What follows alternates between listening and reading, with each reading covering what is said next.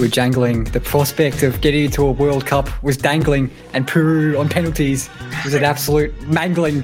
And we are here to dissect that amazing, amazing morning of football in Australia. How incredible it was. Lucas Rinaldo joins me first. How are you going, mate?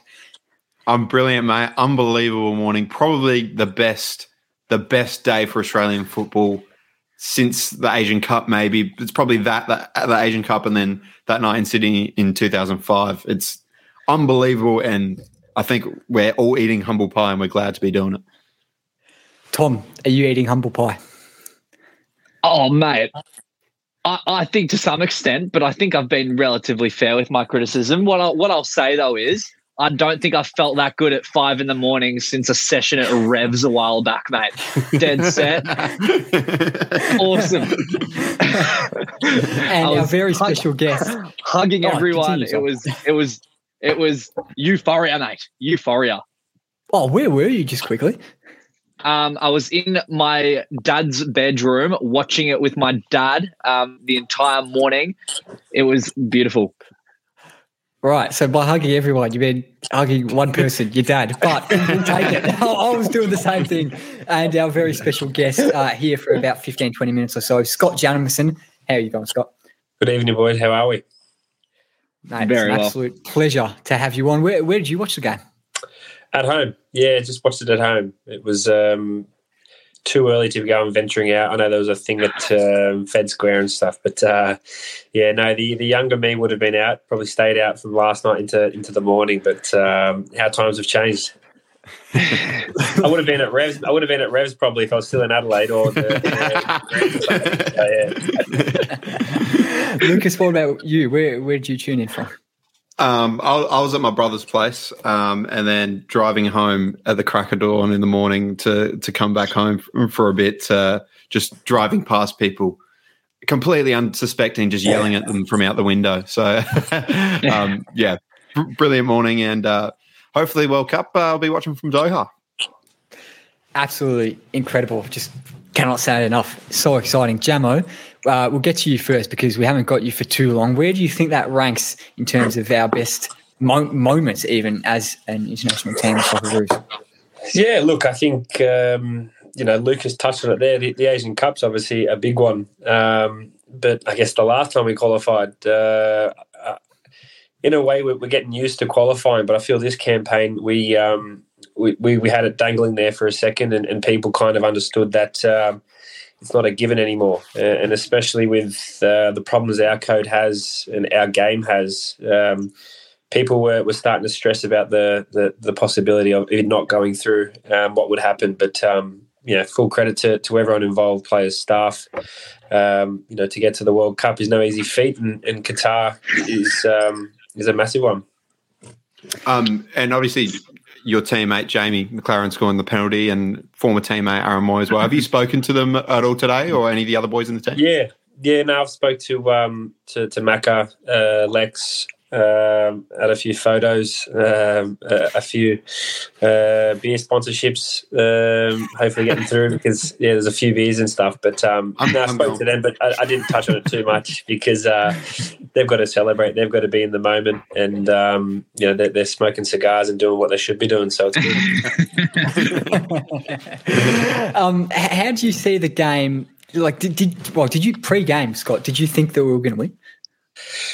Yeah, look, to be honest with you, I thought it'd be tough. Um, the way that the the campaign started was was really positive, uh, and then it just went for a bit of a, a free fall. If I'm really honest, and, and speaking as a, um, I guess as a fan, not, not as a as a current player, but um, I, I I didn't. Um, you know, uh, I didn't have high hopes. You know, after the turn of of losing against Japan and, and, and so forth. But um, I think full credit. You have to give full credit to, to Graham Arnold the way you know he came back um, and made the the players start believing again, which is uh, the key. And I think for for him to do that, you know, he deserves a lot of credit. Um, copped a lot and deservedly so. There's there's nothing wrong with criticizing people um, with opinions, um, but at the same time, when someone does well, you need to to compliment them. And I, and I feel um, he deserved the criticism, but he also deserves the accolades at this very moment in time.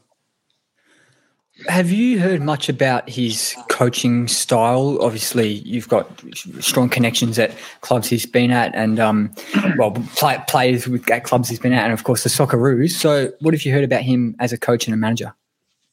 Yeah, I think he's just trying to create a family feel environment. Um, I don't necessarily think that always works with international football because ultimately um, it isn't the same team uh, every campaign, every you know call up. Um, but he's he's, he's been able to create this kind of family feel about the Socceroos, where you know players are, are coming into it and they're saying that they feel like it, it's a, a family environment. And I haven't gone too much in depth about tactics or anything like that, but you know, f- from reading his reports and, and the reading the way his interviews go, I believe maybe he, he, he tries to play off emotion rather than so much more tactics. Even though um, you know he obviously is an astute tactician if he's coaching the Socceroos, but I, I sense there's a lot of uh, motivation, uh, people skills with inside his his coaching uh, methods, and, and it seemed to have worked.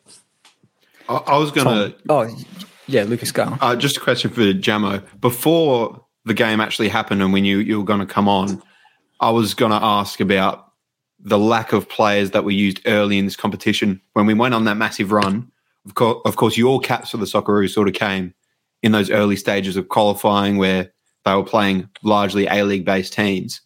Now, we didn't really do that at the start, and we were forced to later on when we had injuries and we saw players like Hrustic get a better start um, with the likes of Rogic and, and Mooy out. Do you think that having those players out has sort of helped us in a way because it allowed us to give chances to guys like Kye Rowles, guys like Ajdin Hrustic as well?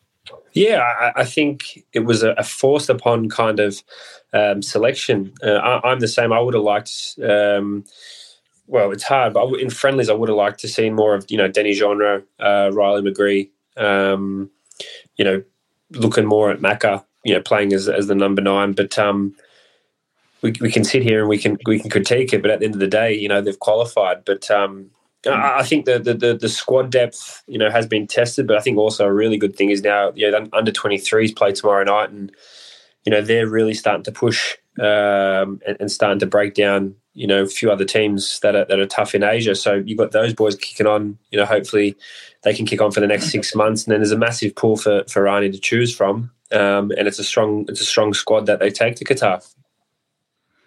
Tom, I, will just put a question to you about pre-game because you had some uh, quite strong views uh, on certain things pre-game. Uh, how how are you feeling before kickoff?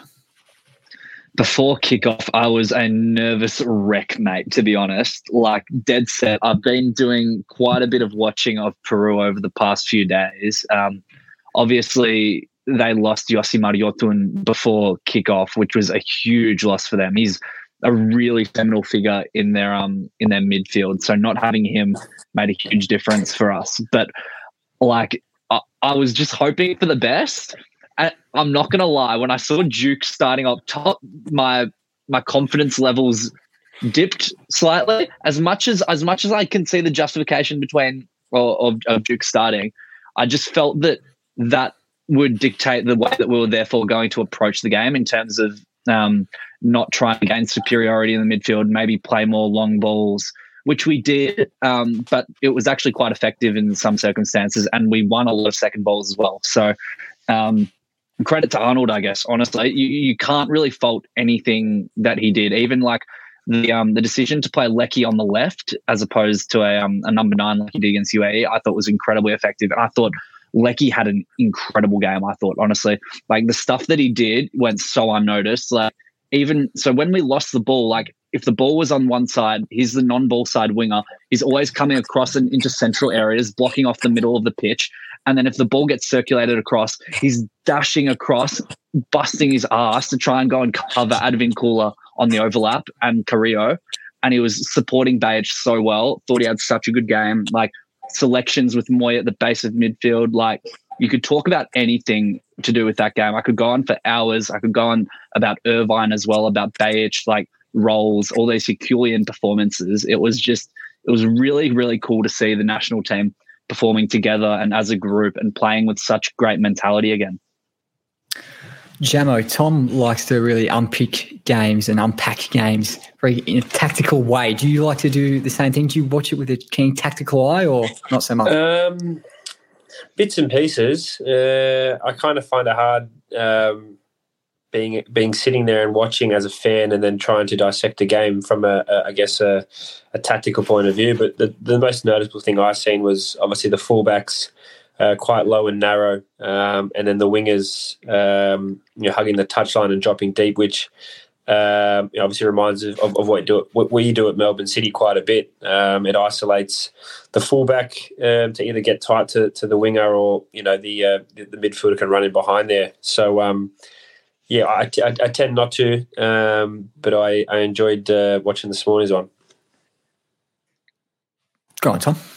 Uh, so, sorry, Jamo. Just on that as well. Obviously, you're a fullback. Um, what is it what's the difference between sort of or, or, like how hard is it to adapt if you're playing say like Behich is playing as like an overlapping quite athletic sort of fullback up and down and then having to adapt to play a more inside narrow role for a game like that and for the UAE game is that hard or um, I, I, don't necessarily think it's hard. I, I, feel there's certain fullbacks that can do it, and there's certain ones that can't. Um, and it's not being uh, critical of any other fullbacks. You know, we had Benny Garuccio at, at Melbourne City, um, who's, who's, a fantastic fullback, um, but couldn't, uh, I guess, be able to play that um, you know low inside fullback position. And you've seen him how good he was at, at West United. So there's fullbacks that can do it. Um, well, they all can do it, but it's just how effective they really are in, in terms of that. Um, a lot of fullbacks these days are you know overlapping quick dribblers, whereas you know this position where you are inside uh, low, um, it's more of a passing fullback. So it, it tends to cater for different ones. Um, but ultimately, um, you know, Nate's done it at, at Melbourne City plenty of times, um, and then you know, as is. Did it a few times in this campaign. I, I, know speaking to a few of the boys when they've went away, they've talked about how it, it reminds them of um, when they do play that way, it reminds them of the, the city. And, and, they've talked. I mean, I know the staff have said it's it's like a Melbourne City kind of for you know formation, the fullback. So it definitely um, you know fits to some people. And sorry, just just before you bump in here, Harper, just quickly as well. Um, in terms of because Atkinson got booked quite early on in that game, um, mm-hmm. I thought quite unfairly so, given there were a lot of cynical challenges from the Peru players that went completely unpunished, particularly from Tapia, who was stopping literally so many counterattacks and not getting booked for it. But what does it do mentality wise if you're a fullback and you know that there's someone that's really sort of good 1v1 come up against you? What does it do mentality wise in terms of how you approach the game from that point forward? Well, usually it doesn't phase me apart from I'm assuming all three of you are from. Well, I know Lucas is from Adelaide, but um, you know, I'd be contradicting myself because I got sent off against Adelaide United last year with a yellow card in the first ten minutes. Most so. yours are for dissent, though, aren't they, Jammer? no, not, not, not, the last two. He's apart from that one was yeah. I gave the referee a verbal, but um, I, I, I, definitely feel it's not a good thing to be early um, to booked early because you know you're walking that tightrope. Um, the opportunity to to maybe uh, take a risk with with going to to ground to win a ball. Um, it plays in the back of your mind. Um, but I only talk from a person point of view, and, and you, you, kind of sense that you know if you are in the yellow, then you have to be more cautious. But um, ultimately, you, you've got to be able to read the game properly, so you don't get find yourselves in those you know tricky places. And as a whole, obviously, you know Nathaniel Atkinson quite well with your time together at Melbourne City. Um, some people thought he struggled against the UAE in that first playoff, but many people thought he was much improved in this playoff against Peru. So his performance as a whole, how do you rate it, Gemma?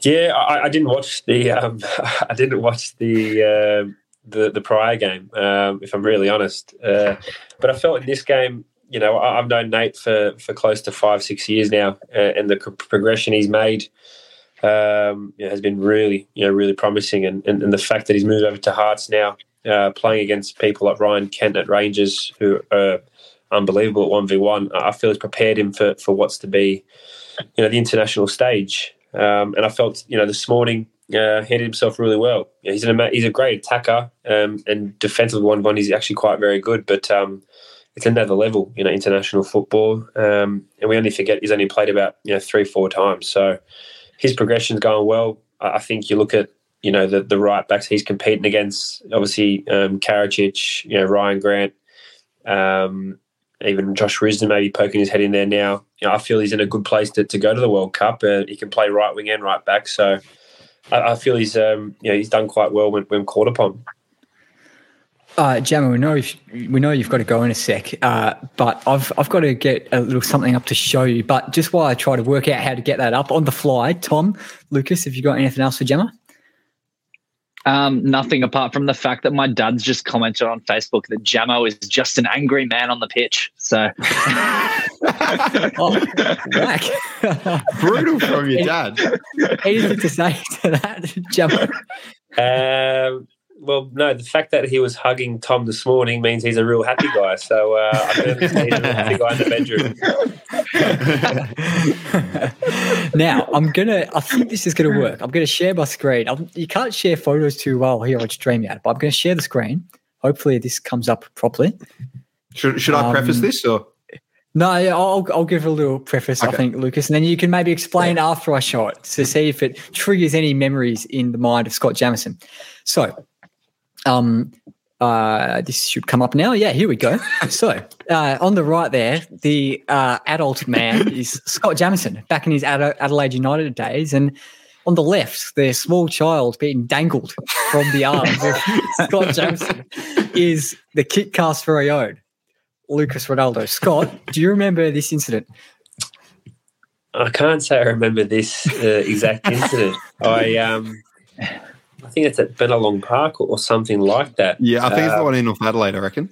Ah, okay, yeah, behind um, that, that pub. Yeah, I, I, I remember obviously Lucas around a lot um, with Dom, his father working with the club, and uh, who's a great man.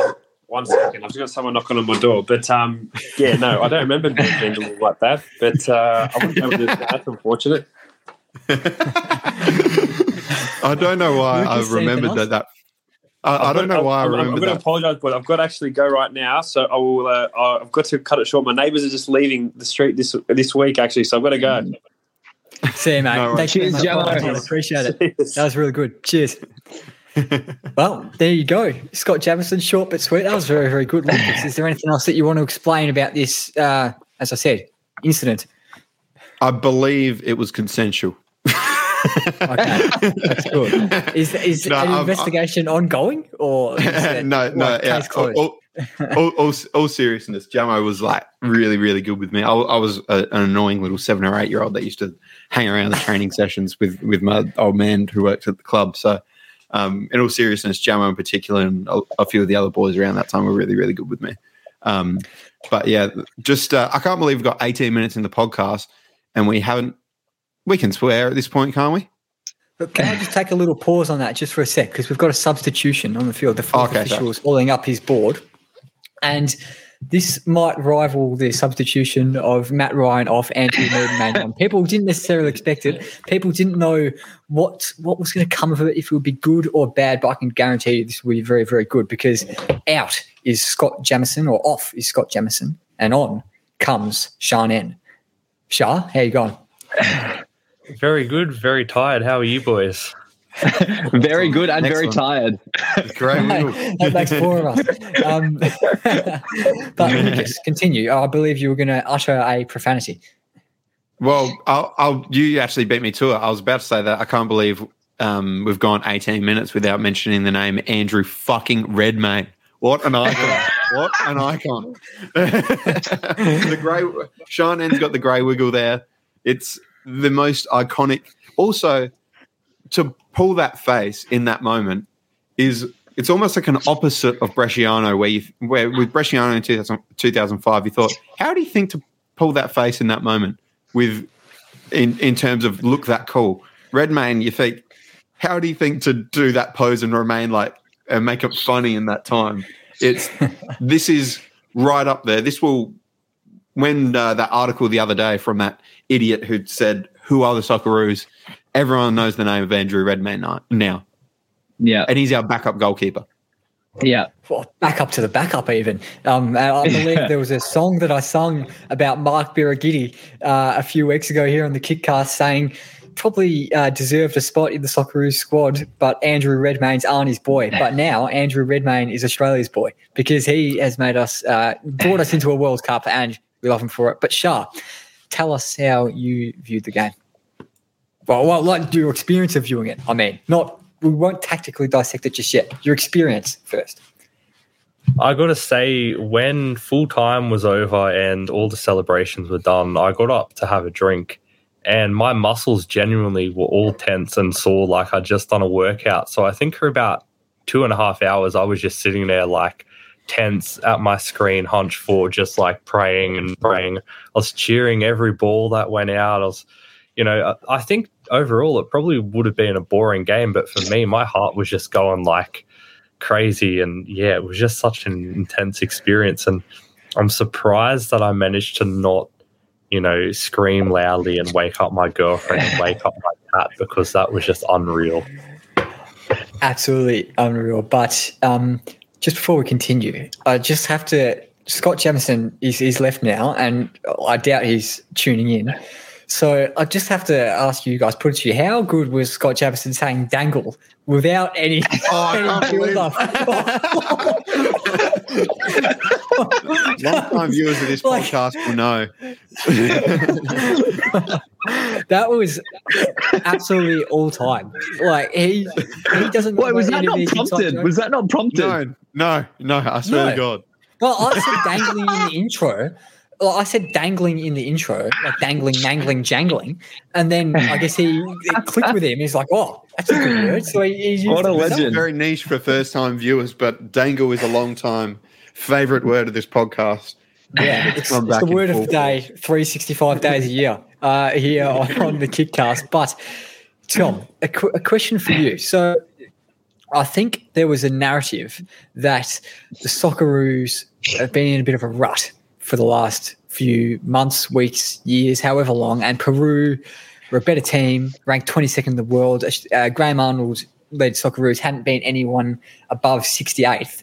So, was this perception that um, well, the narrative was that the Socceroos were a bit crap, to maybe oversimplify it a bit, um, and we weren't going to qualify for the World Cup. Do you think people's perception of Peru uh, being good, which I think people thought they were coming into this, was a bit, uh, well, the perception that they were good was caused by the narrative, people wanting the narrative to be that soccer Socceroos are crap to make that really longly worded Yeah. question make some it's a, sense? it's a good it's a good question, and I think this just plays this goes more into detail, or it's more a question of the negativity that some have towards the Socceroos and the sort of disenfranchisement that exists between some supporters and the team itself. And I think ultimately there's there's some sort of valid criticisms for Graham Arnold, and a lot of the um, the disenfranchisement stems from Graham Arnold being the coach. But as far as I'm concerned, if if we played with the like, like you can dissect football games all you want, like tactically, physically, whatever, um, personnel wise, but ultimately, if you don't have a bit of this, like you, you can't win The games. like DNA. like, th- dare I say the DNA? I, th- I, I wasn't a fan of that, but I, I genuinely think like what people enjoy seeing is like the players play with a bit of passion, play with a bit of heart, Mm. and every single player on that pitch, like. I'm not. I, I'm concerned about swearing because I'm seeing my year sevens literally pipe up in the Facebook uh, comments here. So, but, um, but, but seriously, Mitch like, Duke, Mitch Duke did. It's fine. the, yeah, the, the fucking ticker on these lads, dead set. Like, you cannot praise them enough. Like the the effort from Aaron Mooy to play 120 minutes at Mm. the face of midfield when he's barely played in months, knowing that there's basically no one else in the squad that's capable of playing that role as well. Like it's it's beyond belief, and the fact that he played so well as well, like the it was insane. And the running from Irvine the whole game to cover for him, just tackling and winning everything. Like you could go into any single player and pick out an individual moment where someone's just had a massive effort, shown they have an elite mentality, and really like tried to grip that game from Peru. And to be honest, like emotionally for me, like I wasn't. I was like three years old when Uruguay happened in 2005, right? And that moment is like at the at the final whistle, being there with like my dad watching that game. It's like something that I will never forget ever. Like honestly, seeing us qualify for the World Cup, like it's like it's like a moment. You know when people say like you, you remember where you were when 9-11 happened? It's like i remember where i was when we you celebrated 9-11 you sick bastard.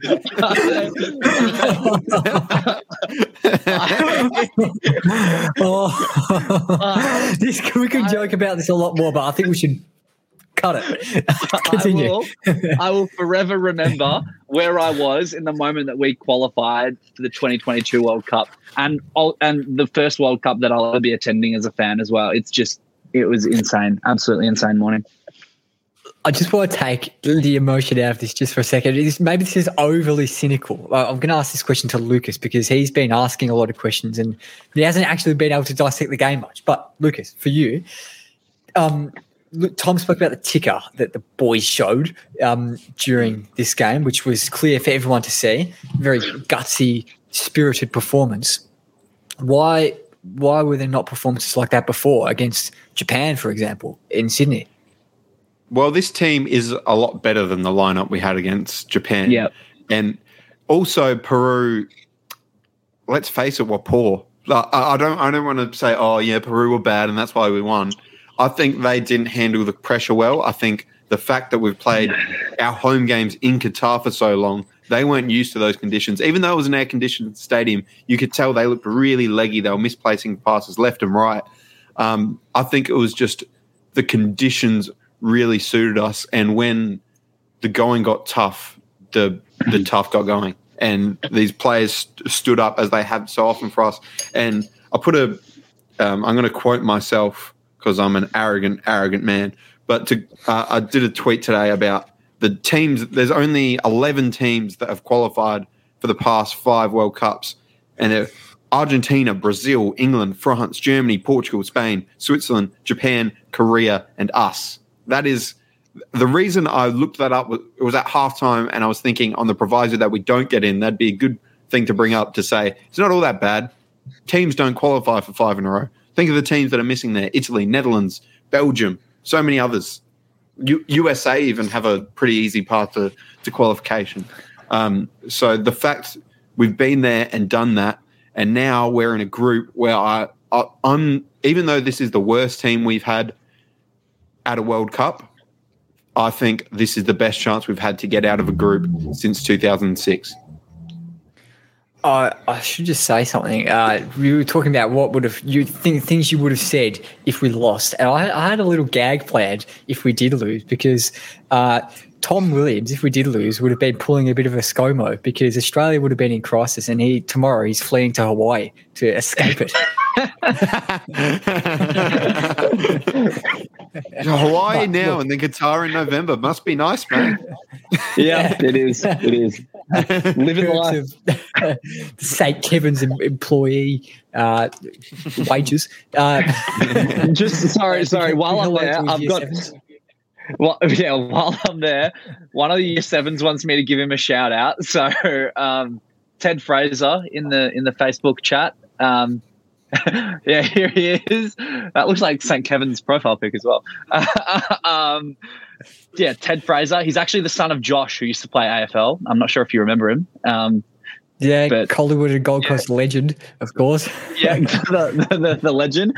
Um, so, Ted Fraser, if you're still listening to this, I very highly doubt it, but you're not getting dropped from the A's this week, mate. There's your there's your big thing. He was he was bloody shit scared he was going to get dropped all week. So there you go. If you're still listening, there's your award, mate. All right. Uh, uh, as our listeners slowly all drop off. Um, Ted, if you've got any good Tom Williams stories, hit us up. yeah. Um, well, apparently uh, he's playing left wing in the World Cup. So, Ted Fraser. Um, but, Sha, um, I, I, don't know quite how your mind works. You haven't been on many of these podcasts, but tactic, you, are you a real tactical analyzer of games? I do in my head, but I cannot articulate it the way Jack George or Tom Williams can. So I can like see something and go, okay, that's what's happening. But if you ask me, I'll probably sound like an idiot, but I'm happy to have a crack. Have a crack. oh, you want me to tactically analyze the game? Go, go on. okay. Um, well, there was a point I was going to touch on, which Lucas already did, and I think our preparation is really what made us win the game, in my opinion. When we first got into Asia, we really, really struggled in the Middle East. We were losing to teams like Jordan. We didn't know how to play pretty much, and the fact that we went with it and we started doing our training in the Middle East and we played all these games and Peru really didn't even train in the Middle East. I think they trained in Spain. I think that's what won us the match. But tactically, what I've been noticing over the past two matches, I think I DM'd you earlier, is Jackson Irvine has been playing slightly a different role. When we don't have possession, he's been slotting in as a centre back, and we've been having like sort of like a fake back five where he's been the left centre back and Kye Rowles has been the centre back and Bailey Wright's been the right centre back. And I think that's worked wonders for us because that's allowed us to have freedom to give Mooy and Hrustic a chance to kind of make a mistake and try to play like a better ball into someone like Boyle, knowing that we got Jackson Irvine slotting back as a centre back. So I don't know if I explained that really well. I don't know if anyone else noticed that, but Jackson Irvine, absolutely phenomenal the way Graham Arnold's sort of changed his position and changed his role over the past two or three matches. And I think if we're going to start winning more games, it's going to be off the back of that because we've got a good foundation. We're starting to get, you know, the back four to back five that we're doing working really well over these two or three matches. And if we can have Aaron Mooy getting more fit, if we can have Ajdin Hrustic getting in, you know, more form, we can start utilizing these players without having to rely on them tracking back and defending as much as we have in the past, which is only going to benefit us if we had a striker that could probably put them away more. Go on, Tom. Yeah, I think it's 100% right. And I think it's also worth adding to that that we, we won this game with like evidently quite a depleted sort of squad. If you look at the players that we've got out, there's a lot of really important players there. And I thought um, Rowles and Bailey Wright stepped up to the plate massively as a partnership during that game, um, particularly in the absence of Souttar and Sainsbury, who are sort of Australia's nominal first choice partnership. And I, I think, uh, especially Rowles, honestly, like he was just on a different level that whole game, seriously. Um, so credit to both of them. They, they really stepped up. But like going into the World Cup, we're going to have Rowles, I mean, sorry, um, Sainsbury coming back, Souttar coming back from his ACL, hopefully, um, Rogic coming back, and Taggart coming back as well. So there's definitely going to be selection headaches for Graham Arnold because mm. I'm not sure I'd necessarily want to mess with this midfield dynamic that's going on here because I think this is as balanced or as like good a midfield as we've had in like so long. Like we've often so, like spoken about how difficult it is to get two creative players. Nominally, the sort of issue has been Mooy and Rogic into the same team. Now it's Mooy and Hrustic, but we seem to be doing it now with Mooy playing as the single pivot. Um, so I, I, really wouldn't want to mess with that. And I, I, feel like if you've got Rogic to bring on as a super sub, like it's a, a pr- pretty awesome player to have bring off the bench, isn't it? I want to dissect the midfield three that we played in this game a bit more. So, uh, Sha kind of covered Jackson Irvine, Lucas, Aaron Mooy. he had not played football since January. They were saying it all game, and they'd done put a lot of uh, effort into preparing him to come into these three games against Jordan, UAE, and Peru. And he played 120 minutes and then scored a penalty. Tell me about Aaron Mooy and his game. It's a behemoth effort from him because he was our probably our best player against UAE.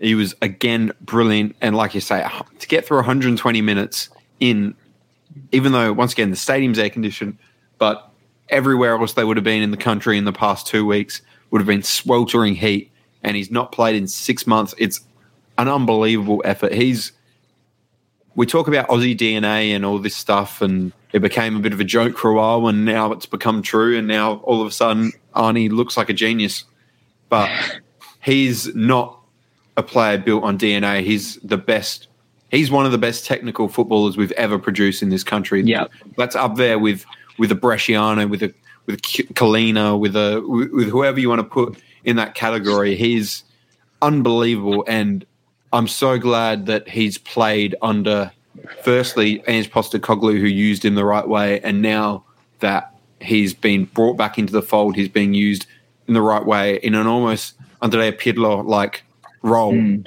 for Graham Arnold, and then just on Jackson Irvine, covered every blade of grass. And when he got cramp in the last minute, that man put everything on the line. I've been so critical of him, to be honest.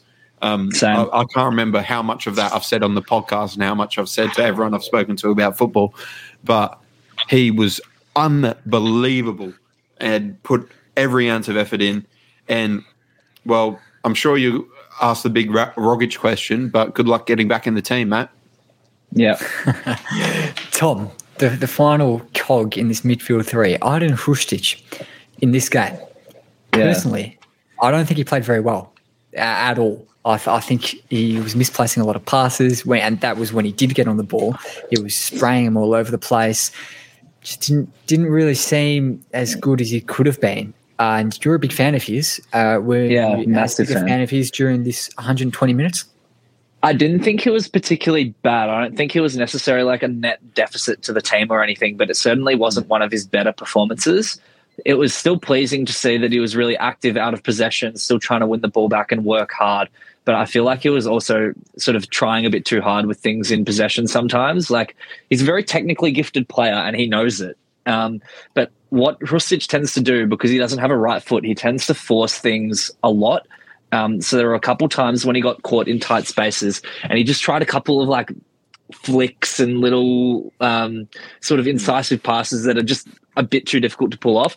And at times, if he had just played like a more simple pass, then there would have been sort of an easier route to goal, um, and it would have sort of made more sense. Um, but yeah, he played the full 120 minutes as well. So um, I still thought he he had a decent game. I don't think he was he was atrocious. But I also think with that opportunity that he had on the edge of the box, the cutback, I feel like he should have just smashed that near post instead of mm.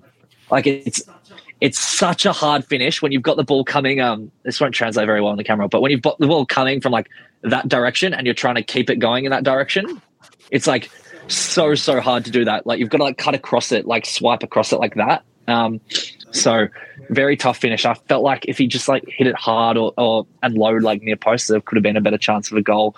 But he's a technically superb player. Yeah, genuinely, genuinely, it looked like it was going in, but um, yeah. No, I I, I, thought, I thought when that missed, I thought that was our chance. With yeah, one we're going to look back on.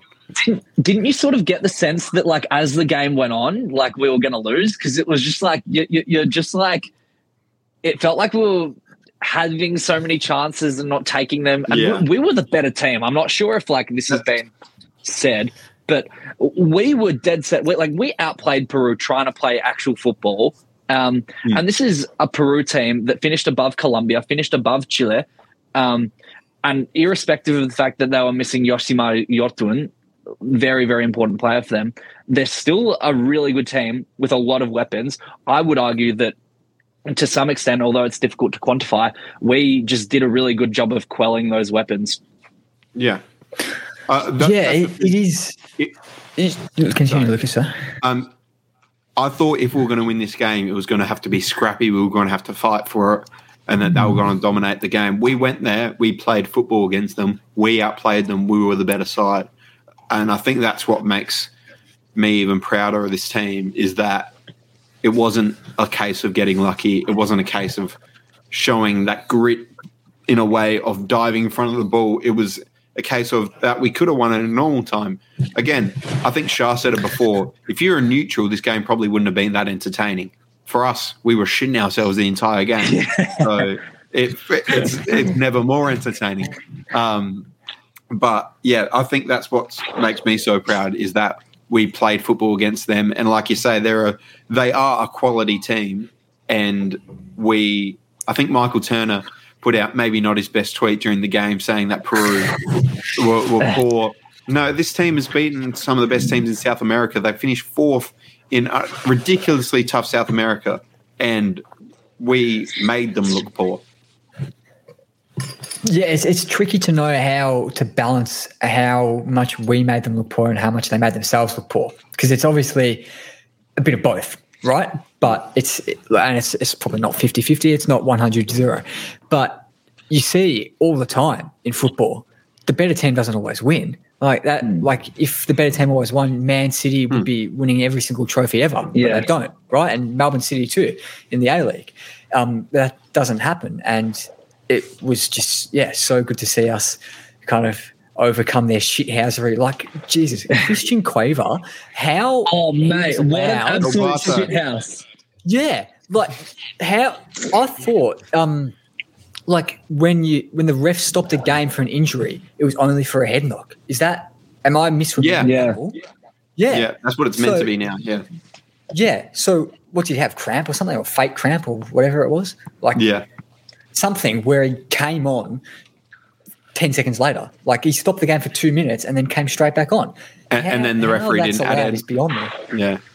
And and speaking of shithousery, how good is and I'm sure some people would have seen it, some people wouldn't. The clip of Andrew Redmayne chucking away Throwing the opposition's bottle. drink bottle. Oh my god. that had the notes on there. Brilliant, genius. I love that so much. We're, we're Just- not good just- enough at that. sorry, sorry. Just just while we're on that as well, like it is a piss take and it's funny, but it's also like it just actually goes to show because, to my understanding, nobody else in the squad knew that the plan was Redmayne was to get subbed on for Ryan um, if this situation were to occur where the penalty shootout um, would ensue. So the fact that Redmayne in himself was so like it felt like every single moment of the shootout by Redmayne was orchestrated because like it was like every penalty Massive that band of Kick 360 journalists at this game against Japan in Sydney. What's he That was not meant to play then. I don't know what's happened there. Uh, continue. the, um, it, it, it felt like like every single action that Redmayne did in that shootout was like orchestrated. Like even like the way he placed the ball sort of ahead of the spot to make them like go and hmm. grab them and bring it back. Like the throwing the bottle, like all of this seemed like pre-planned, and it was hmm. just like it, it's just like so genius. Like like. And having such a big goalkeeper in the goal instead of Matt Ryan, who's comparatively quite Yeah. small, to save the penalties, like just it, it just screams such a well orchestrated situation, and it was incredible to actually see it play out like it did. To be honest, Does Andrew Redmayne make the squad if, like, if Arnie didn't have that in his mind that he, oh he could save a penalty, come on for a shootout? Does he even make the squad? no Yeah, way in my I- opinion. No. it's the best photo of Australian sport for Ever. years to come. Um, I, I think he still would. I think it would have been Vukovic that misses out, to be honest. That's Hmm. I, I thought Redmayne is the third. Um, For Birighitti? and yeah, I thought Birighitti as the backup goalkeeper.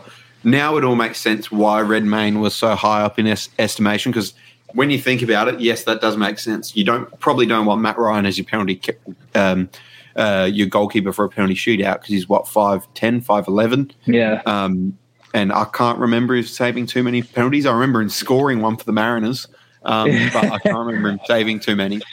Um, Well, I think. but yeah, and we, we've been critical of John Crawley and Graham Arnold, and it's the praise has got to go to them. To get a bit like phil- philosophical, I guess we're we're all guilty of this, and just being in the kind of football community bubble where everyone's views just bounce around, and or like so many people just have views because they see it on Twitter. Like we, we see people talking shit about Andrew Redmayne saying he shouldn't be in the squad, and we automatically think the same thing without knowing what the coaches know or thinking what the coaches are thinking. And did did anyone think that Andrew Redmayne was in the squad because he could save the penalty, or most people No, just thought he's absolutely Arnie's not. boy, right? Yeah. yeah. yeah. Um. Yeah, Anyway, uh, we'll continue on. Uh, what shall we talk about now? Uh, it shows how well this particular episode is Well, planned. Lucas, I, have I've, I've got a question. I've got a question. Um, Tom Rogic, do we take him?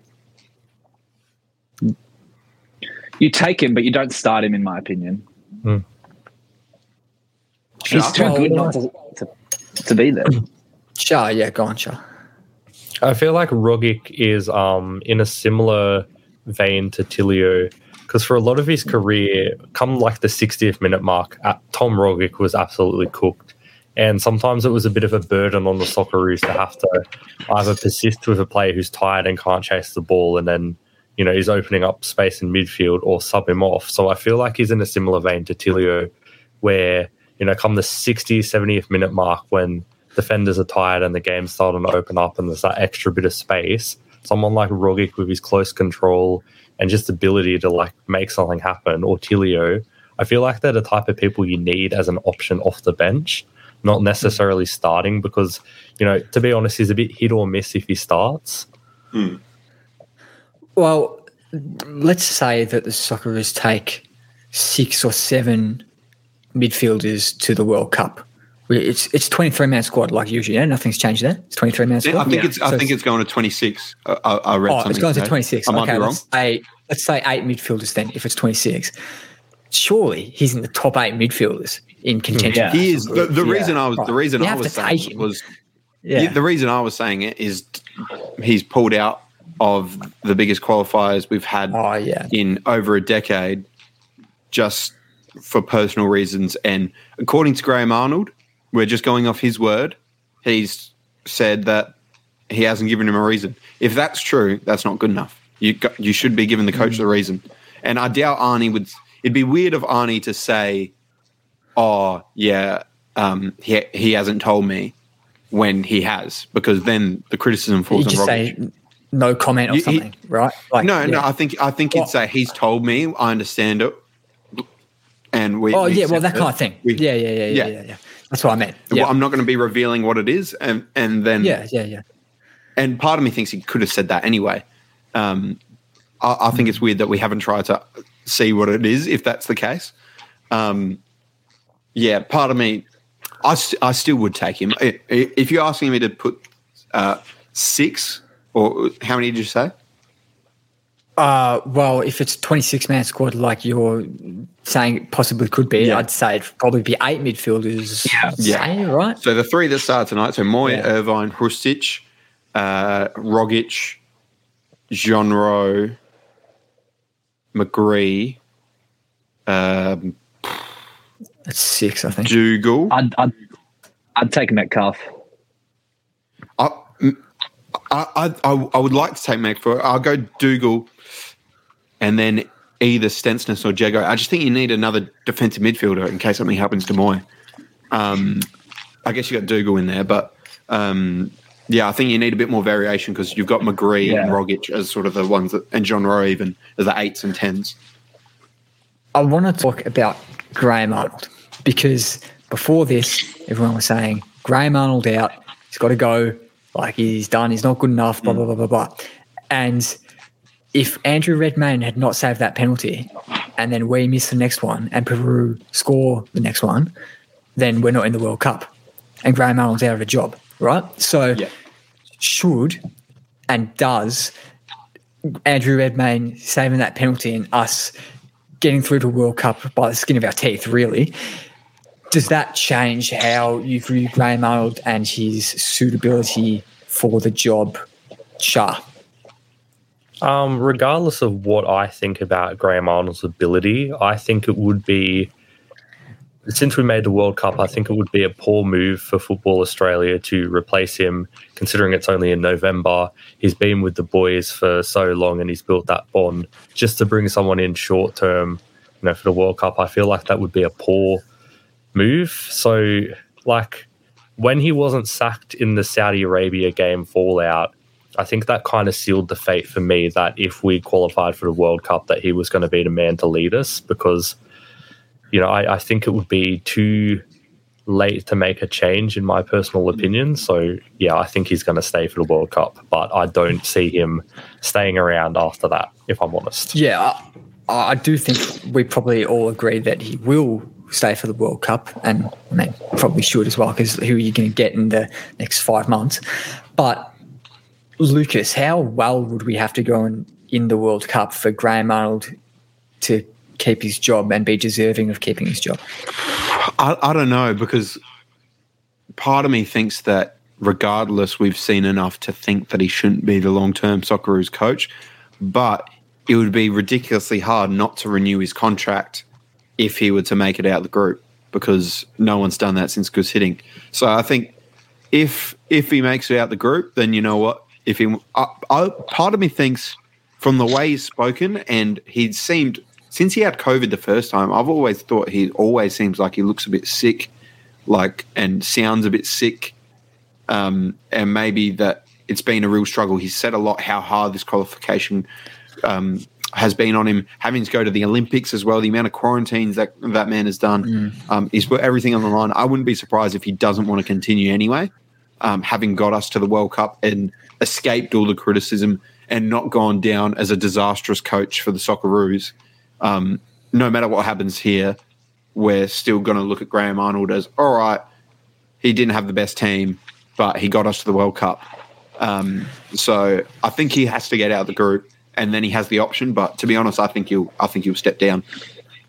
I'll just go in there quickly, Tom, and like the the toll that it's likely taken on him. I, I think it's pretty clear to see with just that outpouring. You could see just everything kind of spilling out of him immediately post game. Tears, tears coming from his eyes, and in it, like in the post game interview with was it Scott McKinnon at Channel Ten? I think it was him. Um, he, you could tell that he put in so much effort and so much heart. And Tom, I think you put a tweet up about it as well. Like, and many people did. You, you may not like Graham Arnold, but you can't deny his passion and his love for coaching this national team and representing the country. Yeah, he, he, he- that that you you you phrased it really well there. Like it, it was just this sort of you could almost visibly see the weight lift off his shoulders as soon as that final whistle went, or as soon as we saved that that that final penalty. It was it was it, it- it's like he- he's been under so much pressure, and in that moment to see like what he's been working towards for for months and years now come into fruition in that one singular piece of brilliance by a certain Andrew Redmayne, the Grey Wiggle. Um, it was it was it was just really really touching to see, to be honest. And like, there's no doubting whatsoever the passion and um, the passion that Graham Arnold has for this team. Like, he's just he, he absolutely bleeds this country and he, he he loves this country and this team so much. So it was really really cool to see that work for him at the end of the game, and especially given I think he struggled to qualify as a player as well. So the fact that he could do it as a manager was was really good to see too.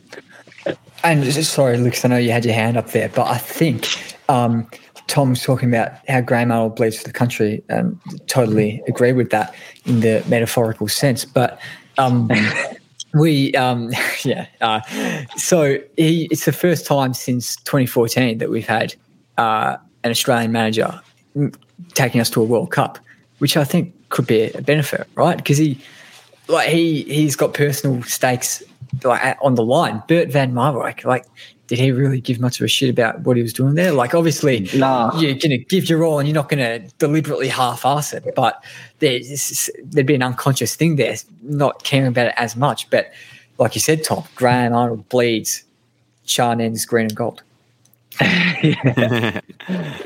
Absolutely. I think it's also um, just with with respect to um, the previous discussion about the um, about the sort of World Cup and the fate that occurs after it, depending on how we go. I think there is actually scope for us to do well at this World Cup. Like I, I think, mate. Can I just say, Graham Arnold, 4D chest right here. If if if he qualified automatically, he would have got put into Japan's group, the group of death with Spain and Germany. He's done this intentionally to get an easier group. That is what he's done. He is ahead of the curve all along. 4D chess, baby. I believe they call that a Graham Arnold masterclass. Lucas, your hand was up uh, a moment sorry, ago there sorry. before I rudely interrupted. What were you going to say, Lucas? Oh, sorry, Tom. Were you, were you done? S- s- Sorry, just one sec. I think it's time. At some point, we're going to need to roll out all those all those Arnie chants that I had ready for the the Sydney trip that we never got to Well, I, see because I, got I dangled fucking them previously, and I think I'm going to follow through with the dangle at the end of the show. But uh, just, yeah, had your hand up a while ago. Um, uh, yeah, so I think um, this is going to be the biggest World Cup in Australia since 2006. Um, like Tom said, I think we have a real chance to go through. I think we're better than Tunisia, and I think front we know about the hangover that teams that have won the World Cup have had in the past sort of decade and a half. Italy in 2010, Spain 2014, Germany t- 2018. Um, Denmark are a great side, um, and I think will be a tough one. But we did draw draw with them um, in Russia, so I think. And the other thing is, this the first time ever, and the only time ever that this is a World Cup that's going to be in our time zone. It's going to be in our summer. Um, I spoke about it on the um, uh, the what do you call it? The Twitter live thing that we did on Kick 360 this morning. That's the one, whatever the buzzword they call it. Um, uh, that this Jargon. you, you you see yeah see fans in England. I, I saw a tweet uh, of their weather at the moment saying, "Look what Qatar's robbed us of. This wouldn't have been the weather that we would have been enjoying World Cups with." Because for them, it's like, "Oh no, we're not enjoying a World Cup. A World Cup's all about it being summer. For us, this is a World Cup in our summer." The front, the Tunisia game is going to be on, at, I think, 9 p.m. on a Saturday night, and it's not going ahead with Oh, that's gonna be AFL. It's not going ahead with rugby. It's not going ahead with eh, with even cricket. Well, no one really cares about the Big Bash that much anymore. Yeah. Um, probably should say that, but um, but uh, Oh, mate, um, just just to uh, say something that absolutely no one else knows about. You won the buzzer beaters quiz because of a little cricket fact that you knew about. So have some respect. no, no, but uh, the Big Bash has fallen off a little bit in terms of popularity. Um, uh, uh, I don't think we can deny it, even though I still watch it. Um, but uh, yeah, it is. It, it is. Um, it is going to be massive, and I don't think people realise we're going to have that, and then we're going to roll straight back into an A League season, and then a Women's World Cup at the end of it. This is going to be one of the biggest years for Australian football, and as good as it would have been to qualify automatically, this is way better. This feels ten times better than those boring. Oh, look, we beat Iraq one 0 under the bacon Holger Osieck. Nah, who cares? Give me the drama. This this is undefeated, and that's why it feels so good. Tom, Sorry, yeah. I've got I've got a few things. Firstly, if I've got any year sevens here, just close your close your ears for one second. well, we've dropped off to zero viewers on the Facebook. So unless they're on Twitter, you're safe. so, first of all, just I 100% agree with everything Lucas said there. But the first thing I want to say is to all the fucking idiots saying that it would be like a good idea for us to fucking not not qualify for the World oh. Cup, get hmm. a fucking dog up here. Seriously, dead set. Fuck with Dead set. a lot of them. Get a fucking dog up here. Dead set. Honestly, Do, do you reckon those people now are seriously like saying, "Oh, fuck this! I want it. I want it Arnold." Nah, out. That was a us not to defense mechanism. That was that. That was saying Yeah. they didn't want Exactly. it, so it it, wasn't. felt it wasn't genuine. It was just like it's easy to hide behind a keyboard and say that kind of shit. But Shard, was your hand up there, or are you just kind of stretching your wrist? I, I don't know if you guys um really follow my Twitter because I post a lot of shit, but I try and build up a lot of hype and positivity before all the Socceroos matches. Like, come on, boys, we got this. Keep the faith. And half the replies are saying, "Boy, I hope we don't qualify because we're going to get absolutely embarrassed, this and that." And when we qualified this morning, the amount of responses and DMs I got saying like oh, why are you so happy? We're going to be embarrassed at the World Cup, this and that. It- Mate, the amount of money we get for qualifying for the World Cup is good. I don't care if we get embarrassed. I'm just happy to be there because it's an amazing achievement to qualify. And three, it's just like let us have this moment for like Yeah. five minutes. You know what I mean? Yeah. Being a Totally. football fan in Australia is always a bit of a depressing time, you know, sometimes because we're we're not the main sport. We're always bashed on by the media, this and that. The Socceroos aren't always the greatest. The A League's on its knees at times. We've got a moment. Let's just enjoy it. Let's just stop the negativity. Let's just like have a week off the Arnie out bullshit, the I'm gonna get percent. embarrassed bullshit, all the NSL versus A League stuff, and let's just, you know, celebrate our boys with this amazing achievement and just look forward to, as Lucas said, the World Cup, the A League, the Women's World Cup, and some great football coming. Here, fucking here, and dead set. If if someone's just got that, like, clip that up and post that all over Twitter because that is one hundred percent true. Um, Mm. and it's like, what is even your purpose as a football fan? Like, like ultimately we live in a universe where football is such a minuscule thing, irrespective of how much we make of it. And it's like ultimately the reason we're drawn to sports like football is for moments of enjoyment. If you cannot enjoy a moment where your team, your country, the country that you live in, the country that you have some sort of connection with, wh- whether it be by your parents like Martin Boyle, whether you're born here, whether you've im- immigrated to this country, we're all affiliated in some way. If you cannot enjoy the moment of your country qualifying for a World Cup under those circumstances, then why the fuck are you following football? Dead set. Here, here. Um, and the other thing on that, um, the other week I went had the privilege of going to a Liverpool event at the Arca Bar in Adelaide um, when they were in the Champions League final, which was a great experience. I'm not a Liverpool fan; I was covering it for work, but it disgusted me that nowhere in Adelaide was showing this game like to have fans go. I had so many people messaging me saying, "Where are we going to go?" Blah blah. Nowhere was doing it, and it's absolutely disgusting that no one took up the slack. There, there was interest. There would have been people there. I've spoken to so many people that would 100% been there, even though it was 3:30 on a Tuesday morning in the freezing cold. There was enough people at Federation Square. That's just, and I bet it got to this morning, and there would have been places they went. I wish they did that. I wish we did that. You know why? Because they're ignorant. Because they're ignorant and they don't understand the importance. This is more important than any other any other sport. It do- it doesn't come close. Yeah. The World Cup is the pinnacle. There's there's other World Cup. It doesn't matter. So eh, I just wanted to touch on that because it really annoyed me that that Federation Square had that thing, and then Adelaide, which is a fo- more of a football town than any other city in this country. Sorry if anyone disagrees with that, but it's correct. We're a smaller population, get the same amount of crowds, and we had two penalty takers score. Um, but yeah, that really frustrated me. But who cares? They'll all be on board in five months' time. Sorry, just quietly as well. While while while we're on that, and like the whole notion of where, where this is going forward, and, and and with respect to how how how the non footballing people see this and stuff, I like it, it, it's like the it was almost like the most perfect situation ever that could happen because like the fact that it like the game continued on like quite late into the morning so a lot of the non-footballing people or casual fans or whatever would have woken up seen that it was in extra time. I know a lot of my year sevens at school today said oh like i didn't get up for the game but i was like watching the penalty shootout at the end. It was like crazy etc these like non-football fans right? Um so they all saw that. Like everyone got to see this penalty shootout and then everyone got to see us win it at the end with the penalty shootout.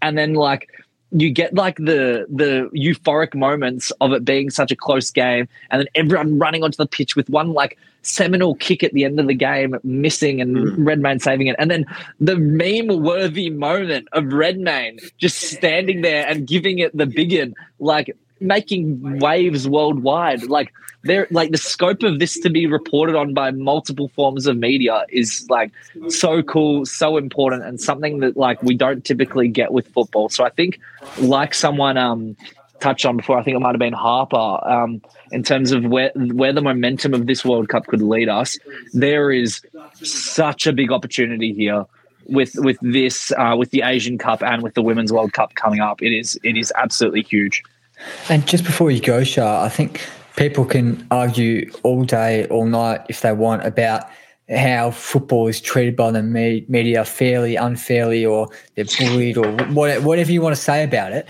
But like, I think everyone would have liked to see turning on the TV in the morning, the first story on the radio, on the TV, front page of the newspaper tomorrow, probably Socceroos qualify for the World Cup, and everyone everyone was pumped up about it. Like people might not necessarily have known the, the people's names, or they might not have known the correct terminology for, for penalty shootouts and stuff like that. There was some weird stuff going on there, but they knew that soccer Socceroos would qualify for the World Cup. They knew that that was a massive thing because it's the world stage. It's the pinnacle of sport, any sport in the world, and um, the, the people who say, "Oh, I don't want to qualify for World Cup," full of shit. Fuck them. Sha, go.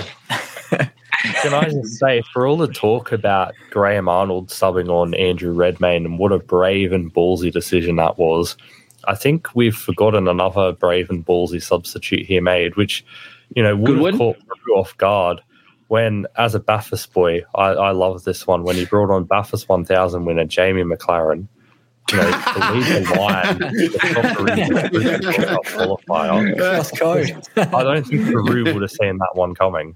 So hats off to Arnie for that one. They didn't And- expect someone to drive onto the pitch. It was insane. but, but Jeez, Isuzu mini ute. Um, but no, Um, but on, on Brave substitutions, the good one one as well is Brave because I think everyone for a moment would have thought Bukayo Saka. What about him? What Yeah. about Marcus Rashford at the Euros? yeah. Like this is not proven to be well. And Goodwin has like he's scored penalties for Adelaide. Here's our He's missed a lot though. Yeah. He's missed a lot. We actually have had a poor record uh, for penalties at the start of the year. So balls are still um, probably the best penalty in the shootout. Um, come on, Adelaide. Just, just, just while we're on the penalties, Tom, quickly, one quickly. second, one second, Tom. I've been, I- I've, uh, there's a guy that's been, in his words, held hostage in the waiting room uh, for the best part of about three, four minutes now. So um, I will, I'll dangle it no, no longer. Special guest, fifth panelist on the show, Neal Symons. We got five, baby. Let's go. We're at the World Cup. Um, I'm coming from live, coming to you live from a cold Monash University discussion room. Um, I booked, I booked purposely just to record the NPL show on Clutch Radio. Um, I, I'm just really happy, boys. Like I know I'm. Did I know you just get on just to put that plug? Thanks, thanks for your Neal. See you soon. no, no, no, no, no, no, no, no. All jokes aside, all jokes aside. Um, uh, you obviously covered, covered a lot of ground um, in terms of what this means and the, sort of gravi- the gravitational awareness and gravitational pull that all cups have for um, Australian casuals. And I I just like to sort of reinforce the point. Um, I watched the Football Belongs documentary, or part of it last night. Um, I think it's really poignant. Ange Postecoglou said, I, I don't. I think I'm actually going to repeat what he said because it contains expletives. Expletives, but he's like, um, I don't care what's on the front page, this and that. I, the next, the next AFL player, you know, farted or whatever, or some NRL player does something stupid. I want us to talk about our game, our moment. Look on the Sydney Morning Herald. The most popular sports stories about Andrew Bloody Redmayne. Who would have thought that two days ago? That Andrew Redmayne, the most maligned keeper in the league, um, would be you know front page news in Australia. Like.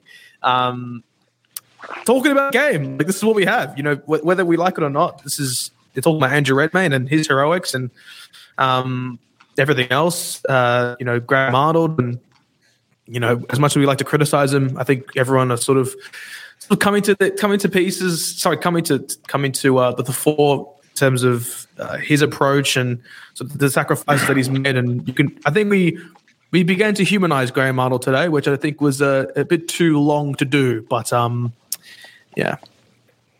Uh, Tom, I know you've got to dash off next door in a sec, but you had your hand up before. Uh, why is why is Tom why is Tom in like a different room compared to like his overlord setup with like the victory? It's weird. We'll, Um, yeah, we'll explain it Do later. you want to reveal it, Tom? Do you want to? Do you, do you want No, do no, a no. reveal? I think I think we'll reveal it later. But Tom, you had your hand up, and what were you going to say? And then we can reveal. Oh, well, look, I, I just want to ask you boys, did you all think Mabil was going to miss? Yeah, Oh, yeah, yeah. Total. I How? I literally Yeah. like the top because of the time he took and that fucking prick of a ref taking bloody ages to like like blow his whistle and let them take the kick and he was sitting there like so scared i'm like oh my god Mabil's gonna miss oh my god i was so scared Um, and the and did anyone notice the police were walking behind the goal as he took the penalty? That, Yeah. that shouldn't happen. That's a distraction. That's like someone Yeah. waving in the crowd. It's, it's wrong. Um, was was saying was was was was, was saying that's a distraction when Andrew Redmayne literally threw a bottle of the goalkeeping kickers for Yeah, the, for Australian team. shithousery. it's all right when we do it, Neal. Obviously, um, but Um, but Bill, honestly, uh, his quotes today of "Oh, I owed it to the country um, for letting me in." No, mate, you don't owe us anything. You, you Yeah. are forever a hero. He was one of the first uh, interviews I ever did when I started. and He's an absolute inspiration. Um, he's got a program where he sends boots back to Africa. He's an absolute hero, um, and uh, I'm so happy for him that he scored such a decisive penalty. um, Sha, uh, while Tom, I think Tom's got a dash off next door. But uh, Sha, have you got any final comments before we wrap up? Final comments on just the game or the penalty shootout or Anything, anything we've been talking about for the 69 I minutes just- and 37 seconds. while we've got Tom Nice. Williams and Neal Symons here, I just want to um let them know that Bailey Wright had a fucking outstanding game, and I told you so. In the words of the great Johnny Warren, he is a natural leader. He's incredible in the air, and he's a fucking incredible player. So High I rolls. think I think better, to quote but Graham Arnold too. Um, you know, where's where's his apology? Yeah. Uh, he, he he had he had an absolutely unbelievable game. Massive credit to him. Seriously, absolutely unbelievable game. I think it's just about time for the reveal. Tom, do you want to? Uh, wait, wait, wait, wait, wait, wait, wait. planned. Sorry, Harper, Harper, Lucas, Harper. go. Sorry. Can, can I just put two like two quick questions around everyone? Like, Yep. literally like one word questions. One, how are we going to go in the World Cup? Two, who's going? And three, Neal, are you getting me an accreditation? No. Accreditation. I, I'm, I'm not. I'm not. I'm not. I'm not a FIFA official. Maybe. I, maybe you have to put a good word to sort of Gianni Infantino or like Tim Cahill or something. I mean, I'm sure they. I'm sure they go presume through you every media application. Um, uh, I'll, I'll, I guess I'll start off. That's okay. Um, how we go out in the group stage? We beat Tunisia. Um, what was the second one again? Am I going? No, I'm going to Israel in July. So, no. As for the third question, uh, Tom is going. Tom, is- Tom is going. Tom is going. So, um, look, I don't, I don't manage all these things, but my only focus at the moment is the uh, Bonnyrigg uh, White Eagles versus Maccabi Hakoah City, City, City East in the FFA Cup at the moment, uh, Australia Cup at the moment. Sorry. So, my my attention has been diverted from uh, potential accreditation. Uh, Sha, do you want to answer the question next? The questions. We are going to win the World Cup. Um, I'm- Lucas, you can you can cover it. I'll fake it for you. I'll fake the documentation, fake you a pass, and get you in if you want. I am 12. Um, I'm McLovin. Uh, Tom, I think uh, Tom, I think you answer. Then, as I answer, you will do the reveal. So you answer first. I'm going to say round of 16 exit. Yeah, boy. um, and then I am going to the World Cup, and I will be at every single one of Australia's games and our round of 16 game if we're out of that. And I'm also going to four other games right now as it stands, and hopefully a few more, but we'll see. Hopefully, a few more. Well, just, Should you, the games you're going to are awesome. You should, you should say what they are just to dangle them. So da- dangle the games right. So I got Portugal versus Uruguay, uh, Spain versus Germany, Netherlands v Qatar, and I'll be seeing our our, our fellow AFC uh, friends, Saudi Arabia, Ian Techers, hello, uh, versus Mexico. Shout out, shout, Um, shout out to Ian Seckers, man. We need him in the landscape. We need him. We, we need a bit. Of, we need a bit of um of s posting. Um, yeah, that's what I say. Right, Lucas, did you did you answer where we were going to finish? No, I, I think we're going. I think we're getting out of the group, um, and working on it. Like if we're gonna, if I'm gonna go, That's it. Yeah. All right. Interesting. Live crosses Yeah, from I- Qatar. Live crosses from Qatar. I mean, look, we, we we we had we had Adrian Brett. You know, I must say thank you to Adrian as well for putting that piece together um, prior to the Peru game, or of course the, the, game that just went by, and it'd be really good to see a, a large Australian representation there. Uh, Tom, you know, you'll be there, which would be great, and then it'll be the best. It'll be one of the best experiences of your life, like period, regardless of the outcome. Wise words from a great mentor, Tom. Um, but um, for I, I don't think I'm going. Um, uh, uh, yeah, Oh, like I'd love to, but I don't think I It's can quite 2026 is like 2026 is the one. Is like is, is the one Well, in my yeah. head that I want to go to. Yeah, unless we I'm get a some couple big years older. sponsors for the Kickcast, I don't think we, we could uh, say that. To I'm be, to be to be to be But- brutally honest with you, it's it's only the main publications that tend to send that tend to send journalists there, um, like your News Corps and and and SMHs and stuff. And I think it's really good that they send people there in in the in the press junket because you know if they if they get close to the team, the more the, it's important. And uh, Mm-hmm. you know, all power to them. And hopefully, uh, yeah, we'll see. Well, if like McDonald's or Apple or Microsoft want to sponsor the Kickcast to pay for us to go to Qatar, Manscaped, Skillshare, um, I'll, I'll happily take the money and fly to Qatar. But in terms of where we'll finish, look, I don't. I I feel bad being the last one to answer this because I th- I think we're going to draw with one of France and Denmark. We'll be up and about about that, but we'll also draw with Tunisia and finish third. Oh, Okay. oh, well, that's a great way to Uh, end the podcast. We're gonna Uh, thank you very much for listening. the big to, uh, reveal, guys. What about the big The big reveal? reveal? Yeah, we're doing the big reveal, aren't we? Tom's pregnant. Hold on, Tom, Tom, Tom. Not Isn't it yet. more like a? Not yet. Is it a moving thing or is it a saying thing? I think it's a moving thing, right? It's a moving thing. Get up, mate. Yeah.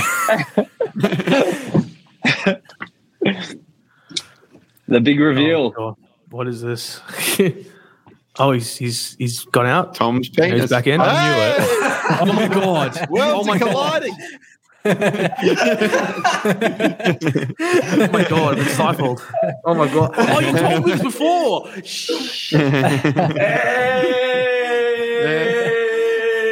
Come on, boys. We're going to Doha. Kick I like the car. By the way, uh, quick plug, quick plug. Um, Kickcast on Thursday as well. Uh, we're gutting Jack George, Yes. David Shalovsky, Petar Petrov on the us. Really excited for that. Um, and yeah, m- myself and Harper are really excited for the next step in the uh, Kick 360 podcasting environment. They Keep an ear and an eye out uh, for the yeah, just on the Kickcast and all the socials to hear about the future of the Kickcast. But we've been gone for an hour and sixteen minutes. Tom and I have a futsal game to go to, so we can't talk. Oh, yes, you about it do. We do indeed. Uh, Nine twenty. It's better timing than usual, but not great. Futsal Um, Brunswick. If uh, any uh, any any listeners want to get down to watch the uh, the T Williams masterclass, I heard, I've been called a prime This is our Australia versus Peru tonight. Legend Les has it. Whenever, whenever, whenever Neal Symons shows up to a futsal Oz Brunswick game, Tom Williams sco- turns into Stephen Prime Steven Gerrard and scores two bangers. That's that's that's what happened. Well, just the last thing on the futsal game, we're playing the team that we played when Neal came and we won the grand final, the Bronze Cup final. We're playing that same team tonight. We haven't won since last time we played them and Neal came. so hopefully the losing streak snaps. But guys, uh, everyone, Should, should I thank you very should I should I should I come? Come if you want. Nah, Kick 360. Nah, Uh, Schmeichel FC socials. nah, Um, got, got Anyway, stuff, stuff um, do. I'll, I'll got to thank all you guys for coming on. Sha, thank you very much, man. Thanks for having me, Harper. Been a pleasure, boys. Neal, you've been a late substitution, but like Andrew Redmayne, you've been a very, very good one. Thank you. Are you also implying that I am like third choice host? Uh, what, who, who's second choice host then? Come on, he's the third choice goalkeeper for the Socceroos, man. Like, Yeah, yeah, but like, who's the who's the, the, the three people? Me, you, and who? I'm at the top yeah, on the. realized- and the ghosts of Petar Petrov, past, present, and future. no, Michael Turner. Michael Turner's a secondary host, right? I mean, he hosted around the block for like many years, right? Has he ever hosted the Kickcast? Yes, he has actually. He actually has. Once, one podcast. Wow, there you go. Well, Tom, uh, thank you very much for coming on, mate. I, the, I've got to say, it's taken me an hour and 18 minutes to reveal this, but the echo between you talking in this room and you coming in my ears has been pissing me off. So I'm glad to hear the end of you, but thank you very much for coming on anyway. no, ch- ch- cheers, Harper. It's always a pleasure, mate. And Lucas, always a pleasure with you. Um, hope uh, there's not much to enjoy in Adelaide, but I hope you enjoyed that game and I hope you enjoyed the podcast. That, that's all right. I hope you enjoy the sound of Tom coming in your ears, as you put it. now, the, uh, there's something we've got to play before we go. Thank you very much for tuning in, guys. This is the last you hear of us, but adding to the stream is this video. Um, no, mine is uh, mine is for our new our new Aussie. Uh, Hold on, this is the wrong one. Let me skip forward a bit. oh, look at that sexy beast! is this the one? I reckon this is the one. I do have a confession. Here we go. I have done two. Oh, give us the other one. and, and, and I would like permission for the other one, but seeing seeing it's a lot to ask and it's sort of pre- putting uh, the competition into disrepute. That one was funny. This one's a more serious one. But uh, uh, like seeing we've got Simon on, I've, just, I've decided I'll pull out the guitar. and we're, we're, we're going all, we're, we're going all out. Uh, and I'll have you know, I think I've played guitar in front of about three people in my whole life. But uh, we're, we're going all out. So uh, this this is uh, a bit of, bit of Johnny Warren tied into this. I listened back to Johnny. back to Johnny. He said, "I told you so." With Rogic and Matt Leckie, the World Cup we will go. You know they tried to stop us, but we're never gonna lose. We're Sheila Wogs and Poofters. Call us the Socceroos. ale, ale, ale, and so on. Yeah, that's very good. Brilliant stuff. Thank you very, very much for tuning in, guys. As I unmute everyone, probably don't need to, but we'll see you on Neal. We'll see you on to Thursday for another I wanted to huge kickcast. along. Lucas, I wanted to sing along. I thought we were going to do a big sing along. Why did I get it was it was going all weird in my ears. People were all out of time. Unlike us, a out of time and not great musically. But anyway, guys, thanks for tuning in. We'll we'll see you next time.